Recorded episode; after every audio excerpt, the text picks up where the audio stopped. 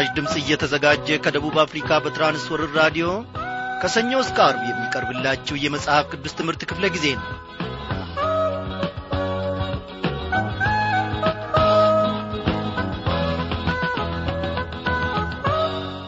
ክቡራን አድማጮቼ እንደምናመሻችሁ። ጌታ የተመሰገነ ይሁን። እነሆ የኦሪት ዘፍጥረት መጽሐፍ ጥናታችንን ጨርሰን ከዛሬ ጀምሮ ወደፊት ለሚኖሩን ቀናት እግዚአብሔር አምላካችን በረዳን መጠን የማቴዎስን ወንጌል መጽሐፍ እናጠናለን ማለት ነው ከአዲስ ኪዳን። አዎ ወገኖቼ ባለፈው ጊዜ እንደ ተነጋገርነው እግዚአብሔር አምላካችን ከዚህ ከኦሪት ዘፍጥረት መጽሐፍ ጥናት የእሱን ሐሳብ የእሱን አሰራር እንድንረዳ መልካም ፈቃዱን የመንግሥት ሰማያትን ምስጢራትም ሁሉ ገላልጦ አስተምሮናል። ብዙ ነገሮች ለእኔም ለእናንተም ተገልጠው በጌታ መንፈስ ቅዱስ አስተማሪነት ተብራርተውልናል አይደለም እንዴ? እግዚአብሔር አንዳች ያስቀረብን ምንም ነገር የለም። ከማቴዎስ ወንጌል መጽሐፍ ጥናታችን ደግሞ አሁንም እግዚአብሔር አምላካችን ድንቅ ነገርን ያስተምረናል።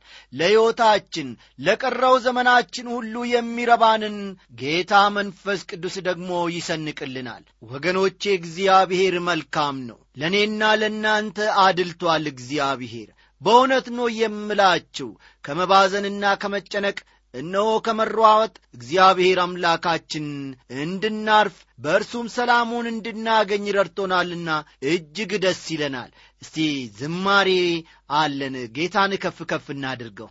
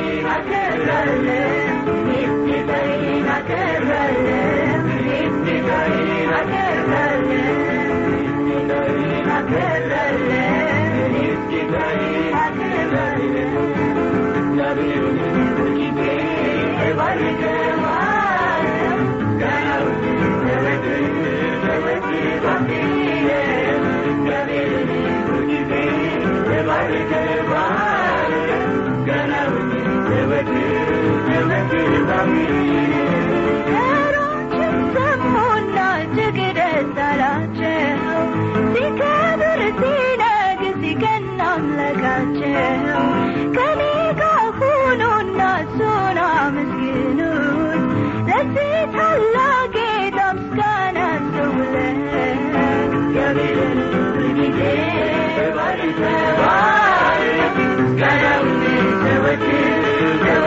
Yeah.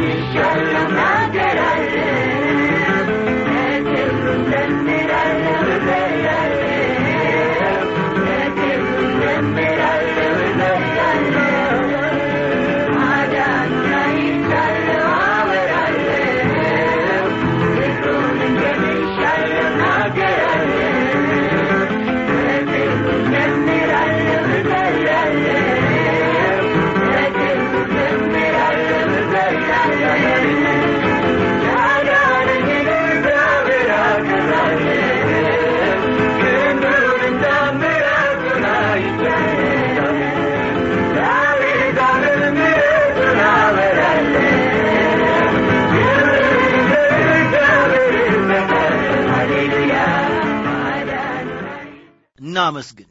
በሰማይ በምድር የምትገዛ ገናና ታላቅ የሆንክ እግዚአብሔር ጊዜ የማያልፍብህ ወራትን ዓመታትን አሳልፈህ ለብቻ የምትኖር በፊት የነበርክ ዛሬም ያለ ወደፊትም የምትኖር ድንቅ እግዚአብሔር እናመሰግንሃለን በእውነት ስለዚህች ምሽት እግዚአብሔር አባታችን ሆይ እነሆ ደግሞ ሕይወታችን የሚጠነክርበትን መንፈሳዊ ምግብን ከሰማይ ነው ስላዘጋጀልን መንፈሳዊ መናንም ደግሞ ስለ መገብከን እናመሰግንሃለን። ኖ ጌታዬና አምላኬ ወይኔ ባሪያ ጸልያለሁ ዛሬም ደግሞ ፍሬ የምናፈራበትን እነሆ ለሌሎችም ትርፍ የምንሆንበትን ጌታዬና አምላኬ ሕይወት እንድትሰጠን በዚህ ባስተማርከን መንገድ ደግሞ መራመድ እንድንችል የእምነት ቁርጭምጭሚቶቻችንን እንድታጸናልን እንለምንሃለን። መጨረሻችንን እንደ ጅማሬያችን ታሳምርልን ዘንድ አቤቱ አምላኬ ሆይ ያዕቆብን ለመለወጥ ያዕቆብን በአንተ ፈቃድ ውስጥ ለማስገባት ኖ እንደ ታገስክ ሁሉ ስንወድቅ ስንነሣ እንድትታገሰን የአባትነትህ ምሕረትም እንዲበዛልን ጌታዬና አምላኬ ሆይ የሚያጸናንን የሚያበረታንን ታላቁንና ዘላለማዊን መንፈስ ቅዱስህን ደግሞ እንድትሰጠን እንለምንሃለን። ባለመረዳት ስንባዝን ባለመገንዘብ ስንወድቅና ስናጠፋ እግዚአብሔር ሆይ በልጅ በጌታ በኢየሱስ ክርስቶስ ውስጥ እየታደግከንና እያየህን ለዛሬ ደርሰናል አሁንም ደግሞ ጌታዬ ሆይ ቀሪውን የእርምጃችንን ምዕራፍ በአንተ እንታመናለን በአንተ እንደገፋለን። የዘላለም ተስፋችን አንተ ነህና ይህንን ሁሉ ስለምታደርግ እናመሰግንሃለን። በዚህች ምሽት ከዛሬ ጀምሮ በምንማረው የማቴዎስ ወንጌል መጽሐፍ ጥናታችን ውስጥ ተገልጠህ ደግሞ ድንቅን ነገር እንድታስተምረን ታላቅን ነገር መገንዘብ እንድንችል የልቦናችንን ዐይኖች እንድታበራ እንለምንሃለን። አስተማሪውን መንፈስ ቅዱስ ምላክልን በጌታችን በመድኃኒታችን በኢየሱስ ክርስቶስ ስም።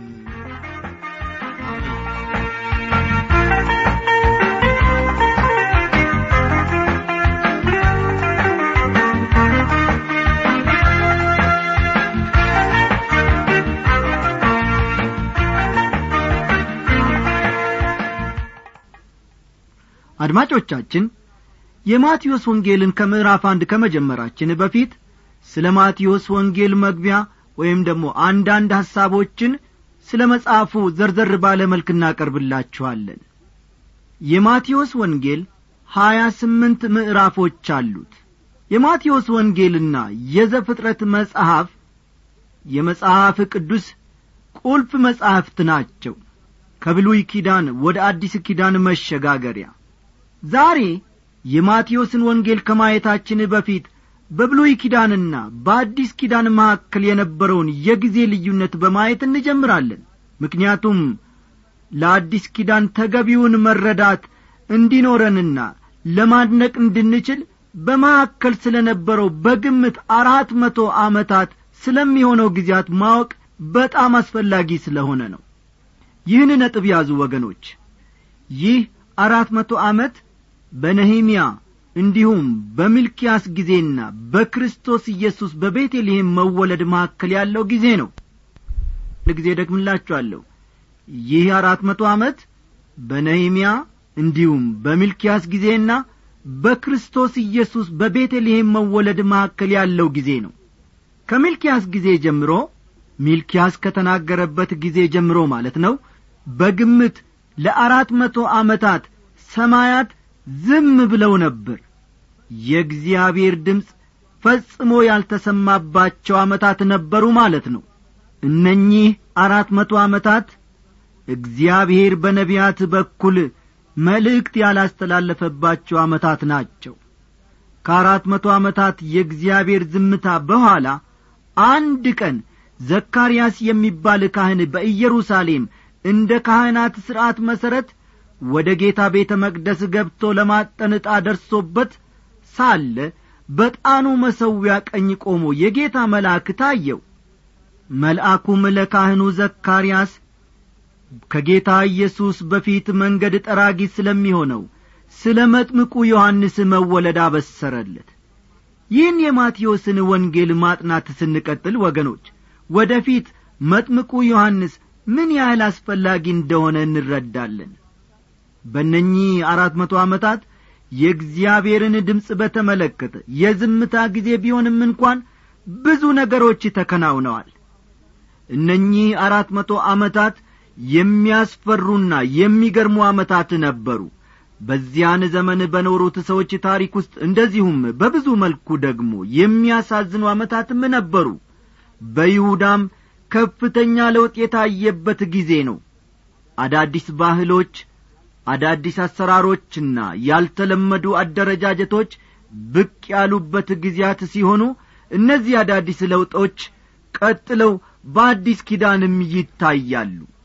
በብሉይና በአዲስ ኪዳን መካከል በነበሩት አራት መቶ ዓመታት በዓለም ታሪክ ውስጥ በጣም ፈጣን እድገቶች ታይተዋል።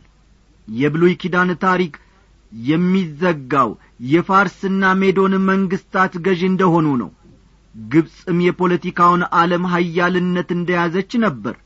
በብሉይና አዲስ ኪዳን መካከል በነበሩት አራት መቶ ዓመታት የሁለቱም መንግስታት ሀያልነት ቀስ በቀስ እየቀነሰ ሄዶ የዓለም ሀያልነት ከምስራቁ ዓለም ወደ ምዕራቡ ዓለም ሲዛወር እናያለን።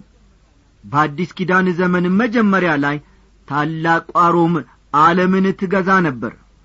የታሪክ ተመራማሪዎች በቀናት አገማመታቸው ትንሽ ቢለያዩም እንኳን እነዚህን ከዚህ ቀጥሎ የተዘረዘሩትን በግምት የሆኑትን ቀናትን አንድ በአንድ ማየት ከብሉይ ወደ አዲስ ኪዳን ለነበረው ታላቅ የሽግግር ጊዜ ጥሩ እይታ ይሰጠናል። ትጽፏቸው ዘንድ ቀስ ብያነባለሁና ነጥቦቹን ያዙ። አንደኛ አራት መቶ ዓመት ከክርስቶስ ልደት በፊት ንጉሥ አርጤክሴስ የፋርስ ንጉሥ ይገዛ የነበረበት ጊዜና በግሪክ መንግሥት ላይ ድል ያደረገ ጊዜ ሲሆን ይህ ጊዜ ለምስራቃውያን ዓለምን ለመግዛት የመጨረሻው ሙከራቸው ነበር። እደግመዋለሁ አራት መቶ ዓመት ከክርስቶስ ልደት በፊት ወይም ንጉሥ አርጤክስስ የፋርስ ንጉሥ ይገዛ የነበረበት ጊዜና በግሪክ መንግሥት ላይ ድል ያደረገ ጊዜ ሲሆን ይህ ጊዜ ለምስራቃውያን ዓለምን ለመግዛት የመጨረሻቸው ሙከራ ነበር። ሁለተኛ ነጥብ ሦስት መቶ ሰላሳ ሦስት ዓመት ከክርስቶስ ልደት በፊት። ይህ ጊዜ በነቢዩ ዳንኤል ምዕራፍ ስምንት ላይ እንደ ተነገረው አውራው ፍየል ከምዕራብ ይወጣል የተባለበት ጊዜ ሲሆን እርሱም ከግሪክ የተነሣውና የፋርስንና ሜዶንን መንግሥት ያሸነፈ ታላቁ አሌክሳንደር የነገሰበት ጊዜ ነው። ፈጠን ብዬ አንድ ጊዜ ያነበዋለሁ ሦስት መቶ ሰላሳ ሦስት ዓመት ከክርስቶስ ልደት በፊት ይህ ጊዜ በነቢዩ ዳንኤል ምዕራፍ ስምንት እንደ ተነገረው አውራው ፍየል ከምዕራብ ይወጣል የተባለበት ጊዜ ሲሆን እርሱም ከግሪክ የተነሣውና የፋርስንና ሜዶንን መንግሥታት ያሸነፈ ታላቁ አሌክሳንድር የነገሰበት ጊዜ ነው። ሦስተኛ ሦስት መቶ ሀያ ሁለት ዓመት ከክርስቶስ ልደት በፊት ታላቁ አሌክሳንደር ኢየሩሳሌምን የጐበኘበት ጊዜና በነቢዩ ዳንኤል እንደ ተተነበየውም ኢየሩሳሌምን ያዳነበት ጊዜ ነው ሦስት መቶ ሀያ ሁለት ዓመት ከክርስቶስ ልደት በፊት ታላቁ አሌክሳንደር ኢየሩሳሌምን የጐበኘበት ጊዜና በነቢዩ ዳንኤል እንደ ተተነበየውም ኢየሩሳሌምን እያዳነበት ጊዜ ነው። ሦስት መቶ ሀያ ሦስት ዓመት ከክርስቶስ ልደት በፊት ይሄ ደግሞ የሚቀጥለው አራተኛ ነጥብ ማለት ነው። ታላቁ አሌክሳንደር የሞተበት ጊዜ ሲሆን ከእርሱ ሞት በኋላ በአሌክሳንደር አራቱ ጄኔራሎች የዓለም ምዕራብና ምስራቅ መንግስታት ለአራት የተከፈሉበት ጊዜ ነው። ሦስት መቶ ሀያ ሦስት ዓመት ከክርስቶስ ልደት በፊት ታላቁ አሌክሳንደር የሞተበት ጊዜ ሲሆን ከእርሱ ሞት በኋላ በአሌክሳንደር አራቱ ጀነራሎች የዓለም ምዕራብና ምስራቅ መንግስታት ለአራት የተከፈሉበት ጊዜ ነው ሦስት መቶ ሀያ ዓመት ከክርስቶስ ልደት በፊት የሚቀጥለው ነጥብ ማለት ነው። ይሁዳ ከግብፅ ጋር በፓትሌሜ ስቴር በሚባል ሰው ከግብፅ ጋር የተቀላቀለችበት ጊዜ ነበር። ሦስት መቶ ሀያ ዓመት ከክርስቶስ ልደት በፊት ይሁዳ ከግብፅ ጋር በፓትሎሜ ሶተር በሚባል ሰው ከግብፅ ጋር የተቀላቀለችበት ጊዜ ነበር ሌላኛው ነጥብ ደግሞ ሦስት መቶ አሥራ ሁለት ዓመት ከክርስቶስ ልደት በፊት። ሴልዮካስ የተባለ ሰው የሴሉሴድን መንግሥት መሠረተ። ያም አሶር ነበር። ይህ ሰው ይሁዳንም ለመውሰድ ስለ ሞከረ በይሁዳና በአሶር መካከል ትልቅ ጦርነት የተደረገበት ጊዜ ነው። ሁለት መቶ ሦስት ዓመት ከክርስቶስ ልደት በፊት የአሦርን ተጽዕኖ በመጠቀም ታላቁ አንቶኪዮስ የተባለ ሰው ይሁዳንና ኢየሩሳሌምን የወሰደበት ጊዜ ነው። የአሦርን ተጽዕኖ በመጠቀም ታላቁ አንቶኪዮስ የተባለ ሰው ይሁዳንና ኢየሩሳሌምን የወሰደበት ጊዜ ነው። አንድ መቶ ሰባ ዓመት ከክርስቶስ ልደት በፊት ታላቁ አንቶኪዮስ የተባለ ሰው ኢየሩሳሌምን ከወሰደ በኋላ ቤተ መቅደሱንም ያረከሰበት ጊዜ ነው። አንድ መቶ ሰባ ዓመት ከክርስቶስ ልደት በፊት ታላቁ አንቶኪዮስ የተባለው ሰው ኢየሩሳሌምን ከወሰደ በኋላ ቤተ መቅደሱንም ያረከሰበት ጊዜ ነው። አንድ መቶ ስልሳ ስድስት ዓመት ከክርስቶስ ልደት በፊት ማታትያስ የተባለው የይሁዳ ካህን ተቃውሞን በአሶር ላይ ጀመረ። ይህ ጊዜ የመቃቢያን ጊዜ የተጀመረበት ሲሆን ይሁዳ በታሪኳ ውስጥ እንደዚህ ያለ የችግር ጊዜ አሳልፍ አታውቅም። አንድ መቶ ስልሳ ስድስት ዓመት ከክርስቶስ ልደት በፊት ማታትያስ የተባለው የይሁዳ ካህን ተቃውሞን ባሶር ላይ ጀመረ። ይህ ጊዜ የመቃቢያን ጊዜ የተጀመረበት ሲሆን ይሁዳ በታሪኳ ውስጥ እንደዚህ ያለ የችግር ጊዜ አሳልፍ አታውቅም። ስልሳ ሦስት ዓመት ከክርስቶስ ልደት በፊት ፓምፔይ የተባለ ሮማዊ ኢየሩሳሌምን ወሰደ። የእስራኤልም ሕዝብ ክርስቶስ ሲወለድ ቀጥሎም በአዲስ ኪዳን ጊዜ በዚህ አዲስ መንግሥት ማለትም በሮማ መንግሥት ግዛት ስር የተዳደሩበት ጊዜ ነው። አንድ ጊዜ ደግሞ አለሁ ስልሳ ሦስት ዓመት ከክርስቶስ ልደት በፊት ፓምፔይ የተባለ ሮማዊ ኢየሩሳሌምን ወሰደ። የእስራኤልም ሕዝብ ክርስቶስ ሲወለድ ቀጥሎም በአዲስ ኪዳን ጊዜ ሁሉ በዚህ አዲስ መንግሥት ማለትም በሮማ መንግሥት ግዛት ስር የተዳደሩበት ጊዜ ነው። አርባ ዓመት ከክርስቶስ ልደት በፊት የሮማው መንግሥት ሄሮድስ የይሁዳ ንጉሥ እንዲሆን ሾመው።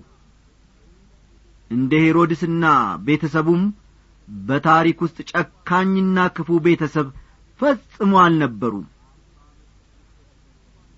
አርባ ዓመት ከክርስቶስ ልደት በፊት ወይም ደግሞ አርባ ዓመት ዓለም ከክርስቶስ ልደት በፊት የሮማው መንግሥት ሄሮድስ የይሁዳ ንጉሥ እንዲሆን ሾመው። እንደ ሄሮድስና ቤተሰቡም በታሪክ ውስጥ ጨካኝና ክፉ ቤተሰብ ፈጽሞ አልነበሩም። ሰላሳ ሰባት ዓመት ዓለም ወይም ደግሞ ዓመት ከክርስቶስ ልደት በፊት ሄሮድስ የመጨረሻውን የመቃቢያን ንጉሥና ካህን የሆነውን አንቶኪዮስን በማረድ ኢየሩሳሌምን የተቈጣጠረበት ጊዜ ነው። ሰላሳ ሰባት ዓመት ዓለም ወይም ደግሞ ዓመት ከክርስቶስ ልደት በፊት ሄሮድስ የመጨረሻውን መቃቢያን ንጉሥና ካህን የሆነውን አንቶኪዮስን በማረድ ኢየሩሳሌምን የተቈጣጠረበት ጊዜ ነው። ሰላሳ አንድ ዓመት ዓለም ከክርስቶስ ልደት በፊት አውግስጦስ ቄሳር የሮማ ንጉሥ ሆነ። አንድ ጊዜ ደግምላችኋለሁ ሰላሳ አንድ ዓመት ወይም ዓመት ዓለም ከክርስቶስ ልደት በፊት አውግስጦስ ቄሳር የሮማ ንጉሥ ሆነ። አስራ ዘጠኝ ዓመት ከክርስቶስ ልደት በፊት ወይም ደግሞ ዓመት ዓለም ከክርስቶስ ልደት የሄሮዶሳውያን ቤተ መቅደስ ሥራ ተጀምሮ ነበር ጌታችን ኢየሱስ ክርስቶስ ሲወለድም ሆነ በአዲስ ኪዳን ሥራው ቀጥሎ እናገኛለን። አስራ ዘጠኝ ዓመተ ዓለም ወይም አስራ ዘጠኝ ዓመት ከክርስቶስ ልደት በፊት የሄሮዳሳውያን ቤተ መቅደስ ሥራ ተጀምሮ ነበር። ጌታችን ኢየሱስ ክርስቶስ ሲወለድም ሆነ በአዲስ ኪዳን ጊዜ ይህ ሥራ ቀጥሎ እናገኛለን። የቤተ መቅደሱ ሥራ ማለት ነው። አራት ዓመት ጌታችን ኢየሱስ ክርስቶስ በቤተልሔም የተወለደበት ጊዜ ነው። እግዚአብሔር የተመሰገነ ይሁን። እስቲ በዚህ ዝማሬ ታዲያ ጌታን አብረን እናመልክ ላጭር ጊዜ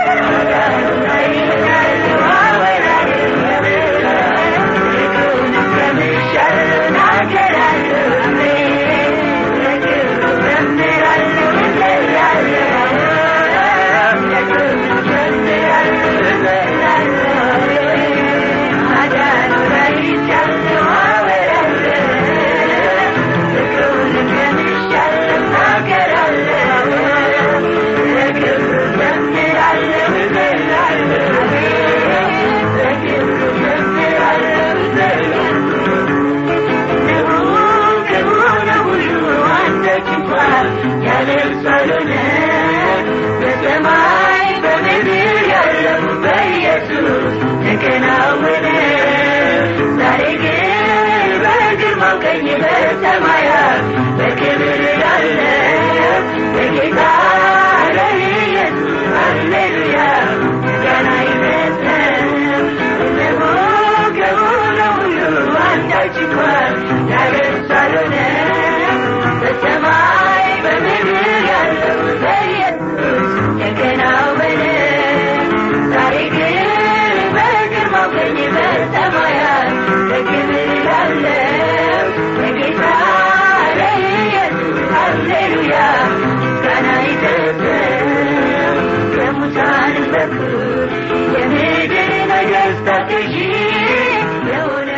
ሃሌሉያ።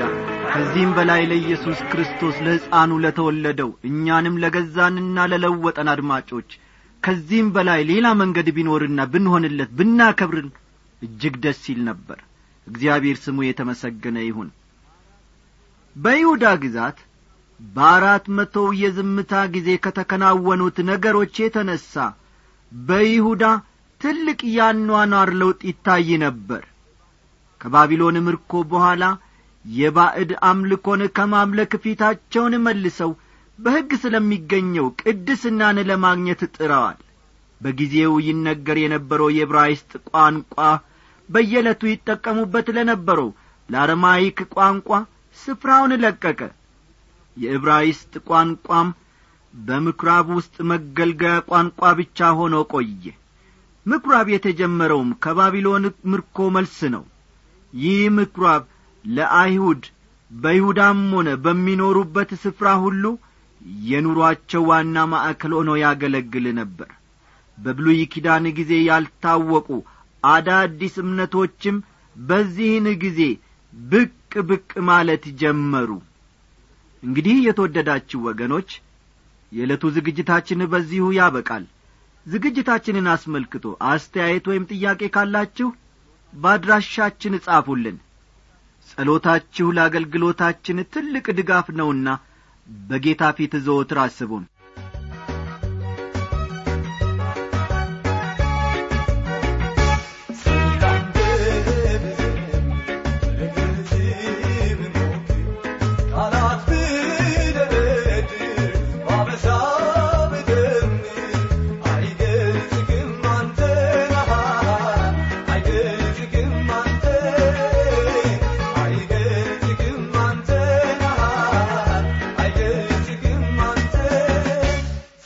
ልጽፉልን ለምትወዱ ሁሉ አድራሻችን የመጽሐፍ ቅዱስ ትምህርት በራዲዮ የመልእክት ሳጥን ቁጥር 13 66 አዲስ አበባ ነው።